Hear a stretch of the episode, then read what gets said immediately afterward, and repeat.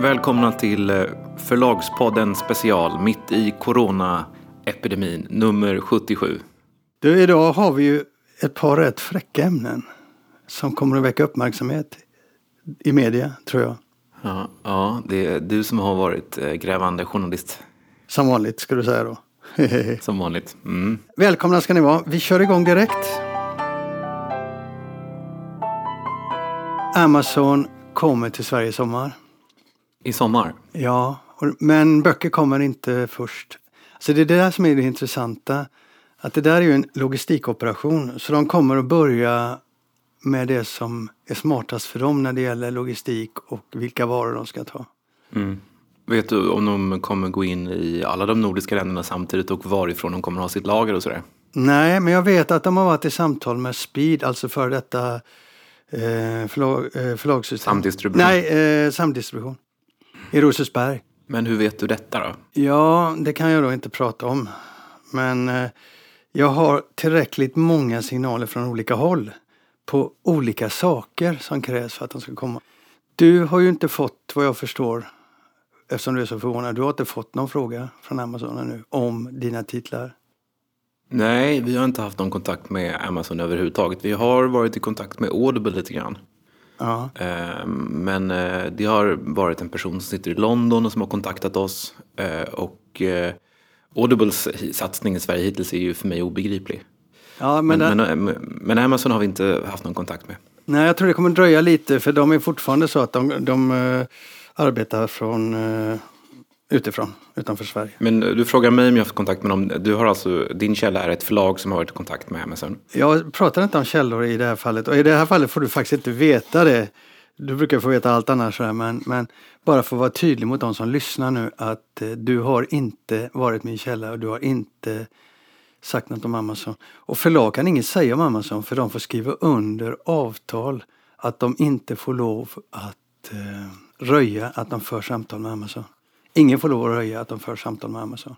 Men det mest intressanta för oss är ju ändå när de börjar med böcker. Har du med alla dina hemliga källor och din fantastiska grävarförmåga Hallå. svar på den frågan? Du, hur tröttsam du är. Eh, alltså, jag tycker att det är stort. Detta är, Äntligen så händer det. Eller äntligen. Du vet, jag är ju inte så förtjust i Amazon. Eh, Jag är ju mer förtjust i oberoende fysiska boklådor. Men det där har vi pratat om.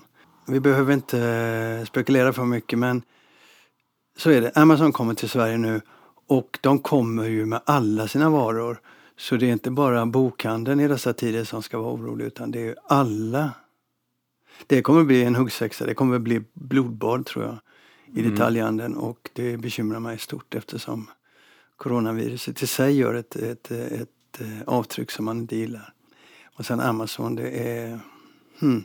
Vad som blir intressant är i alla fall att se att då kommer vi få en annan diskussion om handel. Eh, vi kommer att prata mycket mer om eh, detta faktum att de som handlar inte alls eh, förutsättningslöst handlar med plånboken utan att de tänker med huvudet också. Där kan vi diskutera till döddagar och hur viktigt det är. Men för mig är det viktigt. Den debatten kommer att öka nu och det ser jag fram emot. kör vi nästa grej som också är lite, fast här är vi lite mer, här känner vi mer blod, eller jag känner mer blodlukten här. Eh, Okej. Du hade, du hade, ja, när jag säger så så fattar du inte vad jag menar men vi, vi har sagt att vi ska prata om eh, Scandic Hotels eh, senaste utspel. Vi ska börja den ändan, vi ska landa i, strå, Mm. landa i Strawberry. Men börja du, för det var du som hade tankarna först. Ja, visst. Eh, vi har ju talat om Stordalen väldigt mycket i podden eh, och han är ju intressant på många sätt. Och eh, han är intressant för, för, på grund av sin satsning på bokbranschen i, i synnerhet i det här sammanhanget. Och det som händer nu eh, på, i hans företagsimperium är ju väldigt avgörande tror jag för vad som kommer hända på förlagssidan också. Eh, och just nu så är det väldigt, väldigt tyst. Han har inte gett någon intervju på flera veckor vilket är en otroligt lång tid för Stordalen. Men jag tror att bakom den här eh, tystnaden så döljer sig en, en eh, väldigt hög aktivitet. Och i, igår så gick en av hans stora konkurrenter Scandic Hotels ut med nyheten att de kommer genomföra en nyemission. De tar in 1,75 miljarder, alltså pengar från sina befintliga aktieägare. Plus att de då i samband med detta eh, villkorat av detta får ett lån från den norska storbanken DNB som för övrigt också är, är Stordalens huvudbank på 1,15 miljarder. Så totalt får de in 2,9 miljarder. Och enligt en artikel i Dagens Industri så blöder de uppskattningsvis med 300 miljoner per månad. Eh, Stordalen har själv sagt att han blöder med 250 miljoner per månad. Eh, Scandic Hotel har en omsättning på 18 miljarder. Nordic Choice har en omsättning på 12 miljarder. Så att det är klart att eh, Stordalens kapitalbehov är ju avsevärt mycket lägre än Scandics. Men eh, jag skulle, alltså utifrån de här siffrorna så kan man gissa att det kanske ändå ligger i, någonstans kring 2 miljarder som Stordalen skulle behöva ta in. Ja, och samtidigt så har vi då Strawberry. Det finns ju ingen bank som eh, lånar ut pengar i det här läget utan att ställa krav. Och jag tror att Strawberrys saga är all. Nej, men nu kanske du... Nej, jag vet, jag vet, jag ska förklara hur jag tänker. Eh, jag vet att det är neddragningar, rykten säger att det är neddragningar. På vilken nivå de är, det vet jag inte. Och jag vet neddragningar inte. var? Just det, det är, säger inte heller eh, min källa. Men det är neddragningar, nedskärningar kan man säga. Mycket hemliga källor i, och ja, i det här Ja, alltså det, det är det. Jag vill inte prata om mina källor. Men det är nedskärningar. Eh, jag tror att det är mer än så. Jag tror att Strawberries eh, existens är i fara. Åtminstone Men, i Sverige. Det är en ganska allvarlig sak som du, som du säger här. Och, eh, som jag påpekat tidigare så är, är men när vi talar liksom om miljarder kronor här, det är ganska mycket pengar. Och eh, eh Strawberry förlagsdelen är, det är så otroligt lite pengar. Så att om, eh, om Stordalen vill kommer han kunna hålla den här verksamheten under armarna genom att skjuta till pengar från sidan privat. Det kommer inte vara något problem. Det, det, är, liksom, det, det är ändå så små, små smulor i den här stora helheten. Ja, jag tror inte, ja det kanske han gör men jag är inte så säker på, på och det är i så fall i Norge. Sverige är ju i en sån fas så jag tror inte att de kan tillföra någonting nu. Jag tror att det är väldigt oturligt för den svenska satsningen att det coronaviruset händer. Ehm, så jag tror ju att nedskärningar, ja det kan vara nedskärningar av personal men de är inte så många. Eh, och det är lite konstig signal att skicka och skära ner personal. Titlar, de har ju knappt några titlar. Skära ner titlar, det finns ju inga pengar i det. Så då är frågan... De måste ju, de måste ju bygga upp titlar. Ja, då är, de är i en uppbyggnadsfas och nedskärningar där stämmer inte. Så det enda jag kan se att man skär på det är ju förlaget helt enkelt. Att man bestämmer sig för att att man inte vill ha förlaget längre och jag tror att den risken är rätt hög. Och då kan man ju fundera, vad händer då? Eh, kan du se någon som skulle vilja köpa Strawberry exempelvis? Nej. Nej, varför inte det? Därför att ett förlag idag det är ju sina anställda och det är ju författarna. Och det de har mm. av betydelse det är ju, det är ju Stig Larsson-franchisen. Eh, rätten att eh, ge ut flera Stig Larsson-böcker. Eh, och det är det enda. Ja, Okej, okay, de har Lucinda Riley som, är, som är, um, säljer ordentligt och de har en del intressanta böcker men det är inga titlar som någon vill köpa, betala mycket pengar för. Nej.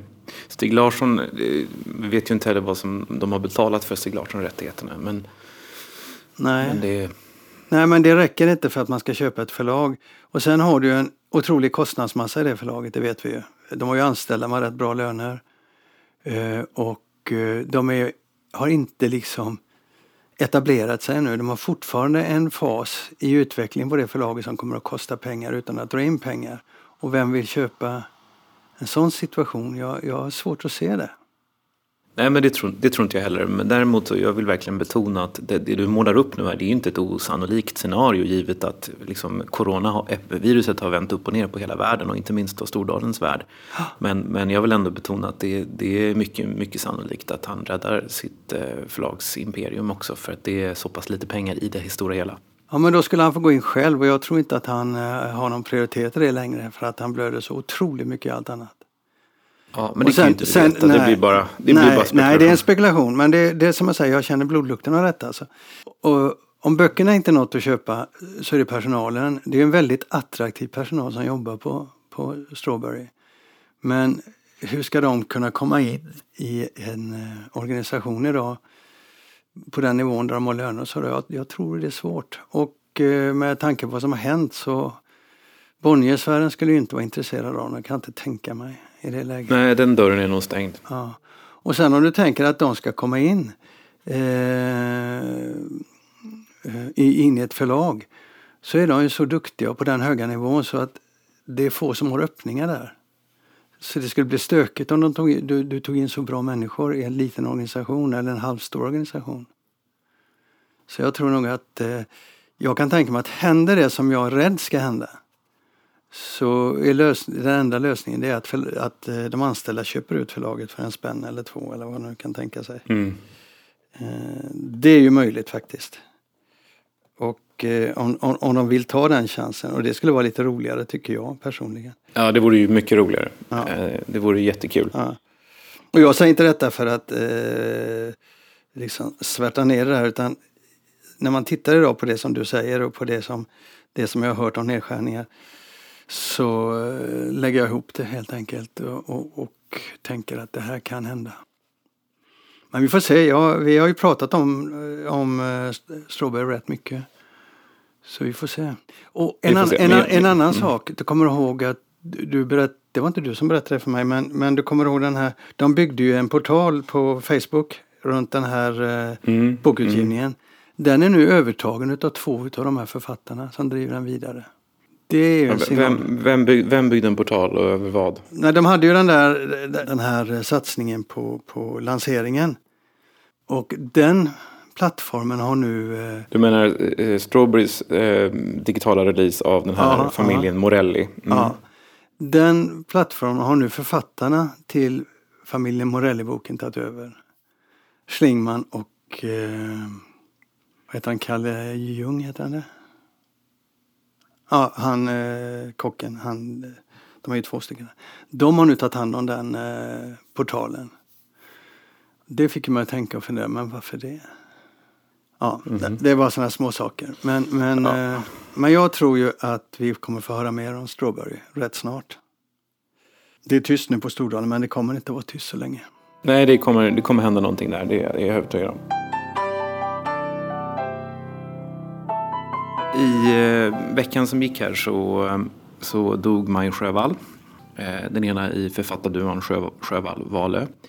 Och eh, nätet, i alla fall min Facebook-sida och mitt Facebook-flöde och eh, även i övrigt har ju översvämmats av hyllningar till Sjövall Valö. Eh, och inte minst på, bland författarna så finns det nästan inga gränser över vilka fantastiska böcker det här var.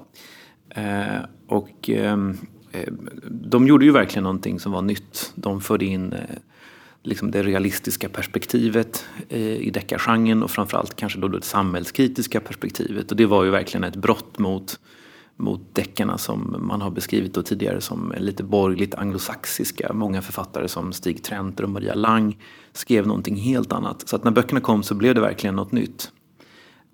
Men jag tycker ju att de här böckerna är väldigt överskattade. Eh, och eh, det får man ju kanske inte säga. Eh, jag kommer få hotbrev efter det här. Jag känner att det här är något, något av det mest kontroversiella som jag har sagt ja, jag, i förlagspodden. Får jag, får jag säga en sak? Mm. Jag tycker det är skönt att höra någon säga det. Jag är inte alls överens med dig. Jag älskar dem. Men skönt att höra någon som står upp för motsatsen. Men, men när läste du dem? Ja, det är länge sedan. Svara, svara nu ärligt. Ja, ja. exakt. Det, var, det, det är just det som jag tror att... För jag försökte nämligen läsa dem förra sommaren. Eller förra, förra sommaren kanske det var. Och jag läste några stycken. Och eh, det som slog mig då var att de är välskrivna. Det är, det är ett bra språk. Eh, men det är inte, om du jämför med det bästa som skrivs idag så är det inte någonting märkvärdigt. Det finns till och med, skulle jag säga, en ganska, de, de, de är berättade med, eller skrivna med väldigt saklig, saklig, nästan lite byråkratisk tonfall sådär. Men eh, de första böckerna, eh, alltså de blir ju mer och mer så att säga, samhällskritiska i takt med att, att tiden går. Mm. Och på slutet så blir de närmast oläsbara. Jag tycker, så, komma... jag tycker så om tio, bok 10, eh, så tycker jag så faktiskt. Det kommer alltså, eh, det kan komma en, eh, eh, dels så sticker de in liksom kommentarer lite här och där. Och allting handlar om att samhället håller på att fullständigt ruttna ihop. Att välfärdsstaten har kollapsat och så vidare. Eh, och sen kan det komma en, en, liksom, eh, tre, fyra sidor utläggning som handlar om att, att poliserna är helt dumma i huvudet och en fascistisk organisation. Ett, och sen så, i slutet av en sån, en sån lång passage ur det, det slutna rummet så kommer det här, jag bara, bara som ett exempel på liksom hur, hur språket är. Vad gör man när man ser hur ens egen organisation håller på att ruttna sönder? När man hör fascismens råttor tassa bakom panelerna? Han hade tjänat denna eh, organisation under hela sitt vuxna liv. Vad gör man? Alltså det, är, det är ett otroligt liksom retoriskt språk. Och det är en samhällskritik som inte egentligen är riktad mot någon eh, alltså mot företeelser utan det är bara en allmänt svepande kritik mot socialdemokratin som också kallas för regimen i de här böckerna. Mm. Och det blir rent som, som litterär grepp så blir det liksom det blir retoriskt och det blir, det blir pamflettmässigt och det blir liksom inte en särskilt spännande berättelse att läsa. Nej, där håller jag med dig. Jag kommer ihåg, jag har ju läst dem i olika perioder av mitt liv. Jag kommer ihåg hur, hur jag tyckte egentligen att den sista boken inte, den var inte oläslig för mig men den var ingen bra för det var för mycket propaganda. Nej, de, de, det blir mer och mer och mer i dem. Och ja. De har ju själv beskrivit sitt uppdrag eller sin, liksom, sin mission som att de vill, de vill skildra socialdemokratins förräderi mot arbetarklassen. Ja. Eh, och de här böckerna kom ut 65 till 75 och det är ju under en period när liksom välfärdsstaten verkligen var väldigt ambitiös om när man byggde upp väldigt mycket. Och eh, Magnus Eriksson har skrivit en, en eh, understreckare 2012 som heter Brottsligt överskattade brottsromaner där han frågar sig, och det är ganska bra frågor också, var i bestod det här brottet mot, mot eh, arbetarklassen? Var det ökat välstånd? Var det bättre bostäder? Var det att kvinnorna kom ut på arbetsmarknaden? Eller var det att socialdemokratin valde en parlamentarisk linje 1917? Ja, det finns andra frågor att ställa också, men visst, jag förstår. Men, men eh, jag, jag hörde en intervju med, med Maj Sjövall igår som på Kulturnytt. Som eh, hade gjorts 2010. Eh, och då får hon frågan om hon läser deckare själv idag. Eh, och då svarar hon väldigt intressant. Så säger hon att nej, det kommer ut alldeles för mycket. Det är en flod som man drunknar i. Och hon svarar också att hon har försökt att läsa. Men hon kommer inte vidare för språket är så dåligt. Kommer jag ihåg den intervjun faktiskt. Och jag blir liksom chockad när jag hör det och lite provocerad och lite sur. För vad hon gör är att hon eh, visar sig, alltså hon, hon, hon uttrycker sig väldigt nedlåtande åt alla som har följt i hennes fotspår. Och framförallt så tror jag inte att hon har läst liksom Håkan Nesser, eh, Stina Jackson, Mattias Edvardsson, Tove Alsterdal. Alltså det, finns, det finns hur många som helst idag som skriver på en nivå som är långt ovanför Sjöwall Wahlöö. Mm.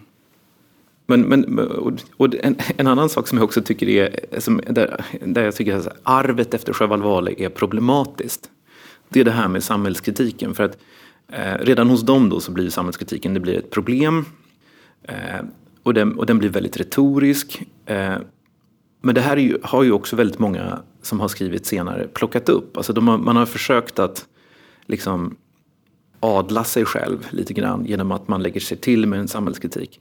Men samhällskritiken tycker jag, i synnerhet om man väljer att, att bedriva den i någon slags romanform eller deckarform, den måste ju gestalta samhällsproblem. Mm. Inte bara retoriskt och allmänt svepande från vänster eh, ja. kritisera samhället. Får jag nu gå in då och säga att där var du väldigt ja. svepande för om du tar till exempel Jan Guillou och Henning Mankell så jobbar de i samma, i samma anda. Men de har inte liksom konstruerat en samhällskritik för deckare utan de har ju varit som människor kritiska hela, i hela sitt författargärning, i hela sitt liv. Så när de skriver thrillers eller deckare så fortsätter de med det. Och de gestaltar ju olika bra. De är olika. Mm. Men, Nej, men jag, jag, jag, säger inte, jag säger inte att, att det inte görs. Jag säger bara att det är väldigt vanligt idag att eh, man slänger in liksom lite samhällskritik, precis som de själva gjorde. Och så kallar man det för, för samhällskritik utan att man faktiskt försöker gestalta. Men det finns ju andra... Ja, herregud. Eh, det, det finns ju andra som gör det väldigt bra. Jag menar, Katarina Wenstam, hon gör det faktiskt får man säga. Hon har också en, liksom en uppgift men hon, hon, eh, hon, hon, hon konstruerar brott eller hon gestaltar brott där hon vill berätta någonting. Tony Johansson gör det också som, som kommer på Linde Company. Ja, han är, väldigt, han är väldigt bra på det. Och, och Stig Larsson gör ju det. Jag menar, det finns ju det finns ju många som gör det bra. Fakt, Stig Larsson vet jag faktiskt inte om jag tycker att han gör det så bra. Men, Nej, men det... det... är väldigt mycket traditionella kapitalister som är ondskefulla. Och alltså det, det, eh, ja. Okej, okay. vi, kan vara, vi kan vara oense var kvaliteten ligger i de olika författarskapen. Men jag håller med dig, det finns väldigt många som gör det väldigt påklistrat. Och inte särskilt bra. Men det handlar ju om allt författande. Att, att, eh, det är många som skriver deckare som inte är så bra överhuvudtaget. Nej, men så är det naturligtvis. Ja. När jag läste, när jag läste då om, eller läste inte om, jag hade aldrig läst dem tidigare, så blev jag eh, väldigt besviken och jag tror att många som idag tokhyllar dessa böcker skulle bli väldigt besvikna. Det betyder inte, och det vill jag verkligen betona, att de inte haft en enorm betydelse för den svenska deckarvågen som sen kom. Eh, eller att de haft betydelse för, eh, för kanske samtidsromanen överhuvudtaget. Mm. Men, men eh, böckerna har verkligen åldrats och inte till sin fördel. Mm. Men de finns i mitt pantheon när det gäller deckarförfattare. Där kommer de alltid vara oavsett hur daterade böckerna kan kännas idag. Faktiskt. Det, det kan jag säga, det var jag ganska övertygad om att du skulle säga. Ja, ja. Det var bra att man vet var man har sina vänner, eller hur? Absolut. Ska vi gå vidare? Ja. Du, en grej som vi måste bara ta. Det är ju Camilla Läckberg har ju varit ute i media just nu, men inte för sitt författarskap utan det är för sin, eh, vad ska man säga, eh, för Hedda Care, sjukvårdsorganisationen. Mm. Hon har byggt upp ihop med en läkare med sin PR-ansvariga. Alltså de är ju tre stycken då va? Som äger det här företaget. Och de, de fick en Kristina, Kristina Saliba heter hennes eh, PR-ansvarig som, som numera brukar kallas för hennes agent. Ja. De, och så en läkare. De tre har då eh, startat Hedda Care som är privat sjukvårdsalternativ.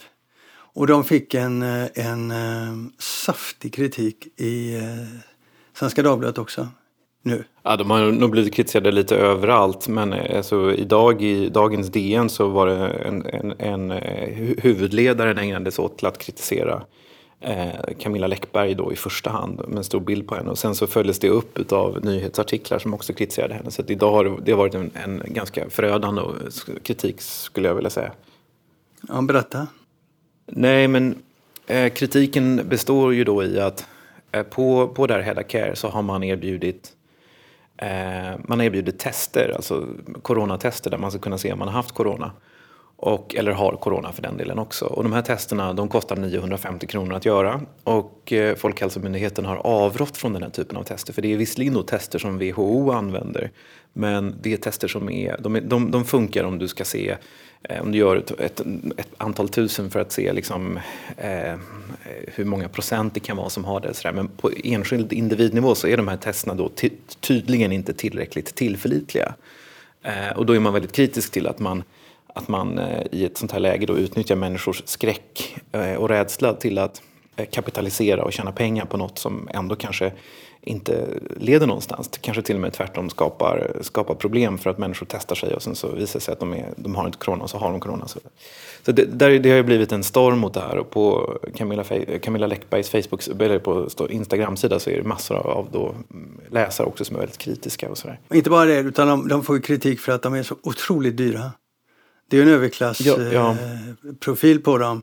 Alltså du måste ha rätt gott om pengar för att gå in och betala deras eh, avgifter de klär ju, det intressanta tycker jag det är att de klär eh, den här verksamheten i väldigt vackra ord.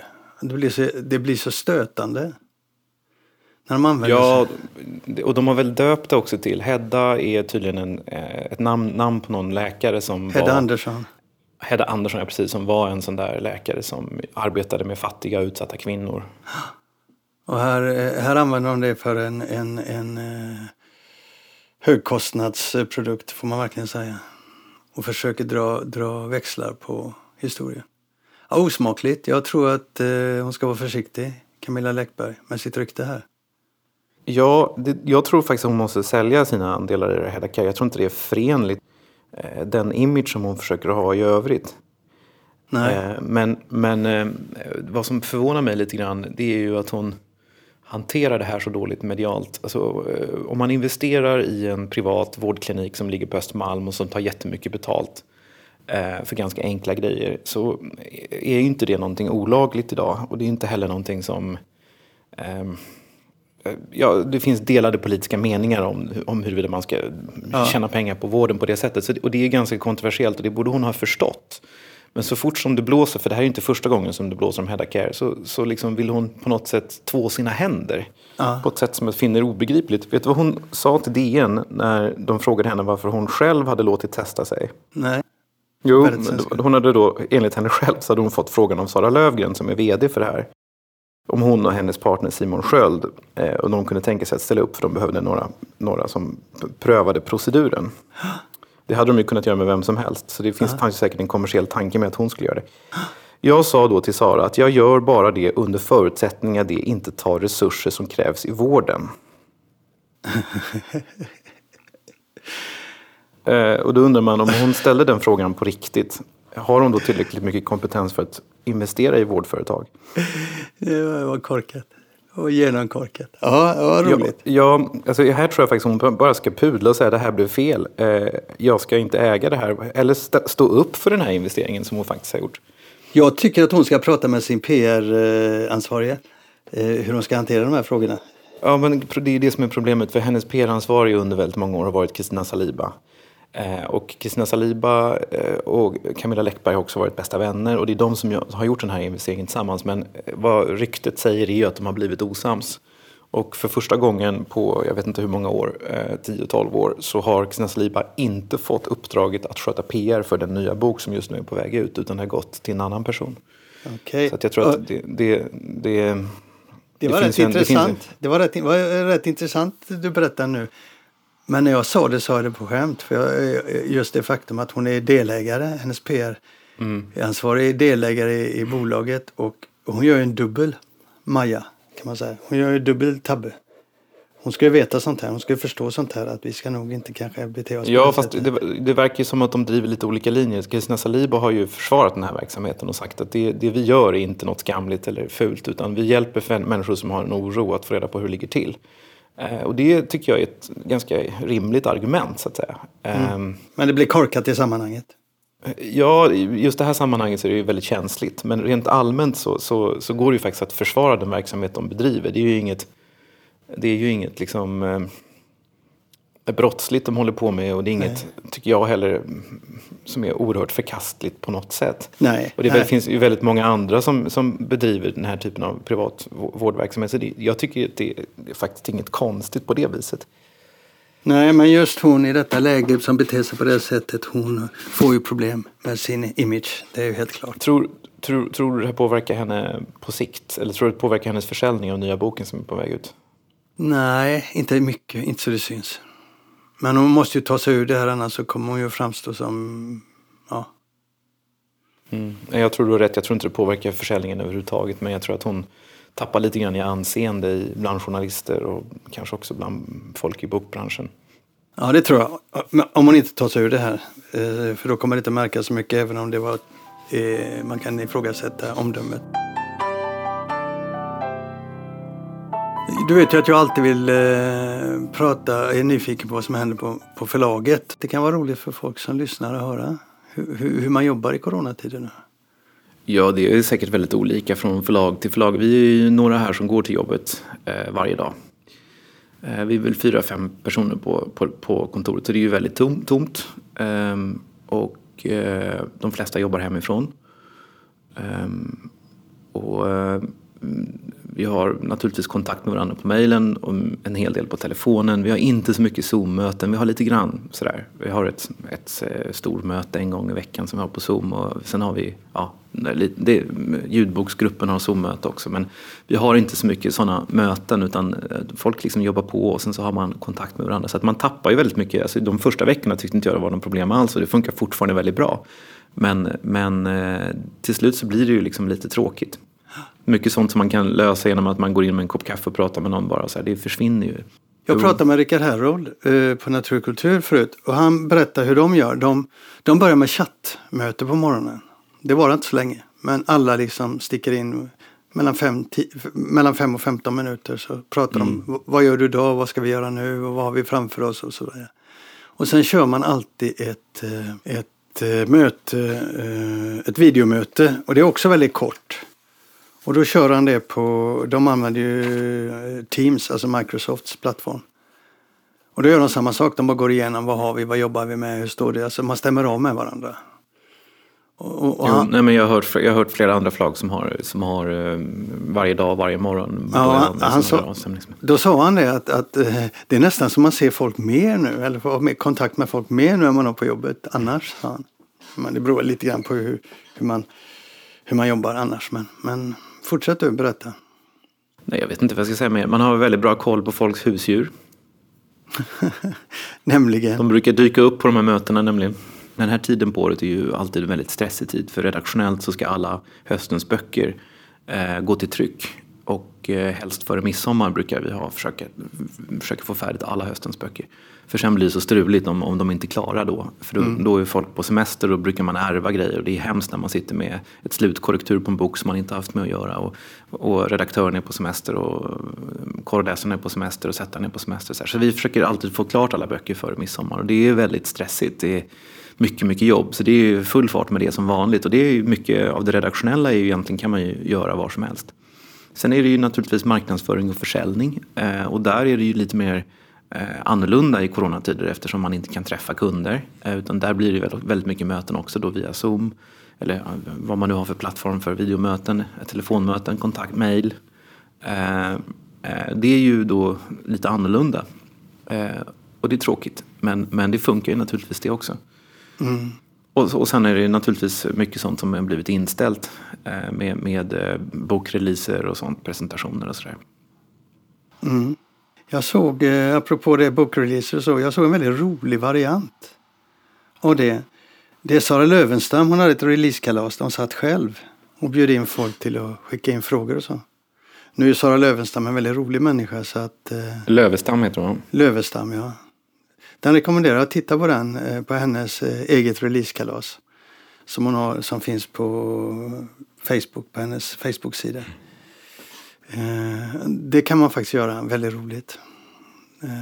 Men det kräver ju en del av författarna att de är roliga och hon är ju det. Så det är en variant.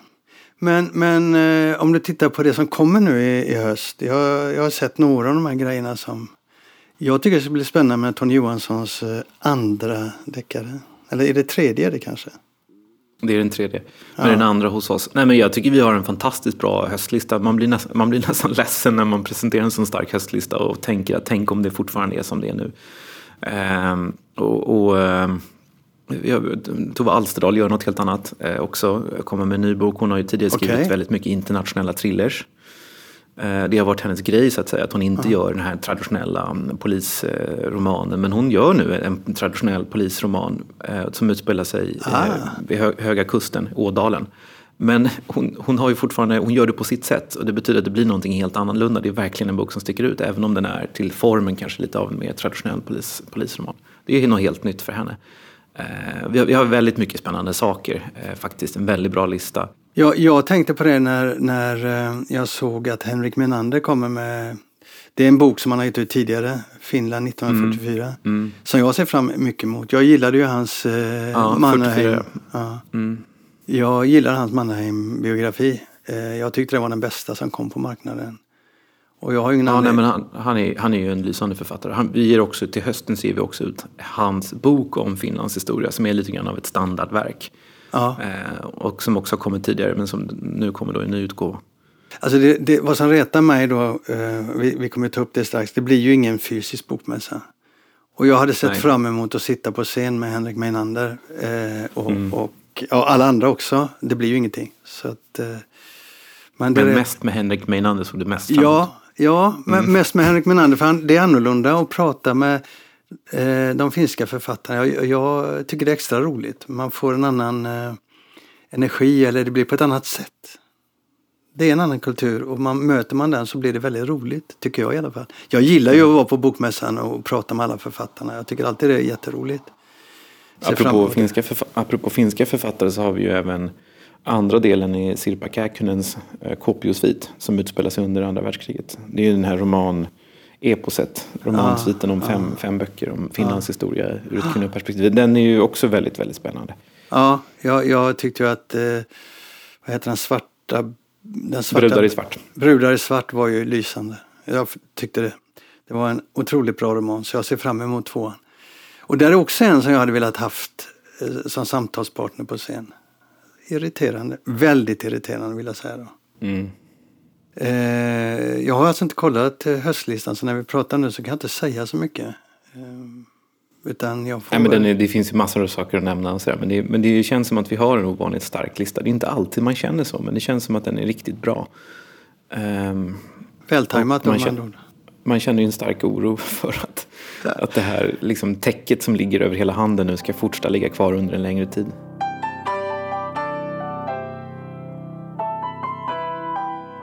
Vi tar en annan internationell utblick och pratar om. Vi tar bokhandel, du gillar ju det. Ja, nej men det här var väldigt intressant. Det var en nyhet från Tyskland. Eh, en artikel som publicerades idag som jämförde försäljningen i Tyskland vecka 17 med försäljningen vecka 7. Eh, och det var alltså helt enkelt en jämförelse med försäljningen, hur den såg ut innan man stängde ner eh, Tyskland och när man hade öppnat upp Tyskland. För nu har man öppnat upp Tyskland så att nu får, eh, i vecka 17 så hade då den tyska bokhandeln öppet. Eh, och då slår det väldigt olika. Alltså, i olika delstater och olika regioner så säljs det väldigt olika. Men den genomsnittliga försäljningen i vecka 17 var på ehm, eh, 81,5 procent av försäljningen vecka 7. Så att det var alltså en, helt enkelt en försäljningsminskning. Med, fortfarande då, trots att man öppnat upp, så var det en försäljningsminskning med 20 procent. Och det är väl inte så konstigt för att även om man öppnar upp så är folk försiktiga. Det pågår, fortfarande smittspridning och sådär. Men eh, där, jag tycker att det där var liksom en, en, en, eh, lite oroväckande siffra på något sätt ändå. För den fick mig att inse att men det är klart att det är så det kommer att bli. Mm. Eh, när, när statsministern säger tänk inte veckor, tänk månader så är det antagligen så det kommer att bli. Alltså att även när, när det öppnas upp mer och mer och mer och även när kanske i Sverige då Folkhälsomyndigheten, vi har ju inte haft någon lockdown, men även när de säger att ni kan nog börja åka till jobbet nu och så vidare så kommer folk vara väldigt försiktiga och det kommer ha en väldigt hämmande effekt på försäljningen. Mm. Vi kanske får leva med 20 försäljningstapp eh, i ett par månader till. Så kan det vara. Så kan det vara. Apropå det, eh, låt oss också ta då Danmark. Den danska bokhandelskedjan Arnold Busk med eh, 26 butiker. Väldigt mm. högprofilerade butiker, väldigt, väldigt, väldigt snygga butiker. Jag, jag brukar gå i Köpenhamn på deras paradbutik där och, och tycker det är väldigt roligt att gå i deras butiker. Men de går då i konkurs nu. Ja, det är ett oerhört hårt slag mot Danmark. Ja, men alltså media är ju så fruktansvärt dåliga på att ställa följdfrågor. Eh, nu är det ju så att de går i konkurs, men det betyder inte att butikerna lägger ner. Eh, vad jag förstår så finns det diskussioner med eh, anställda att ta över många av de här butikerna. Så att det är inte säkert att det blir så att de försvinner. Nej, Nej det är ju skönt. Ja. Det, är många, det är många butiker för ett relativt litet land och en liten marknad som den danska.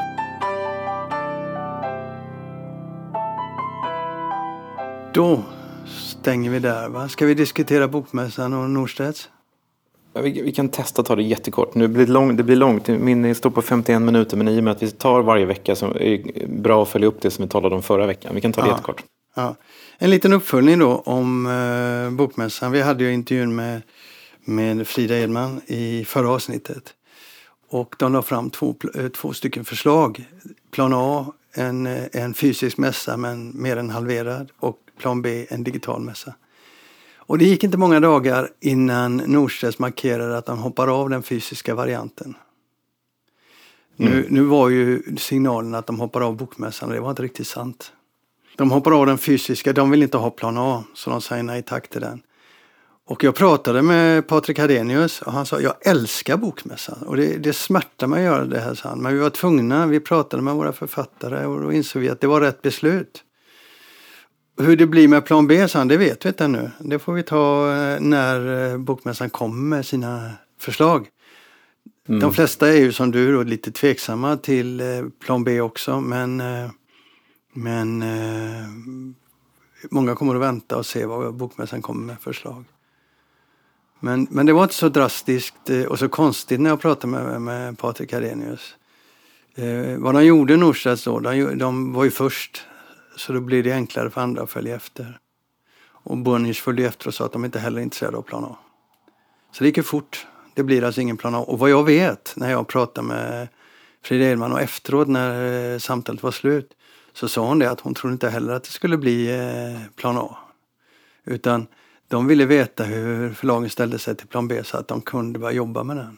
För det är ju det intressanta i detta läge. För väldigt få tror ju att, eh, att coronaviruset är borta i september eller rädslan är borta i september. Hur tänker du om ja. det här? Um, nej, men saker förändras ju hela tiden och uh, så som det har utvecklats så känns det väl inte rimligt att det skulle kunna bli en fysisk bokmässa. Och vad som jag tror att många förlag var rädda för det var att även om, även om det skulle kunna gå att genomföra, även om Folkhälsomyndigheterna ändrar sina, sina riktlinjer och sådär, så kommer väldigt många besökare att känna oro och inte komma dit så att det kommer att bli tomt. Och även många, många författare är ju, är ju lite äldre, våra, många av våra författare är över 70. Ja. Eh, så, så att det hade, hade blivit en väldigt tråkig mässa, då är det bättre att inte ha någon alls. Ja, vi, åter, vi lär återkomma till det. Mm. Men jag är ju väldigt skeptisk till alternativ B. Alltså det är klart att jag tycker att man ska försöka och önskar mässan lycka till. Ehm, men det blir ju någon slags eh, halvdan kompromiss som eh, inte kommer göra vare sig från eller till. Men, men eh, vi, vi siktar in oss på mässan nästa år istället. Mm. Vi återkommer till detta när vi vet mer hur det slutgiltiga förslaget från Bokmässan hanteras av omvärlden. Ja. Okay.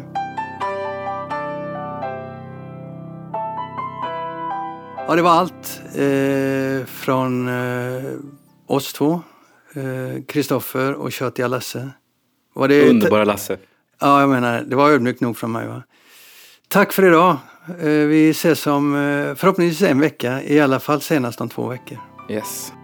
Hej då. Ja, hej då.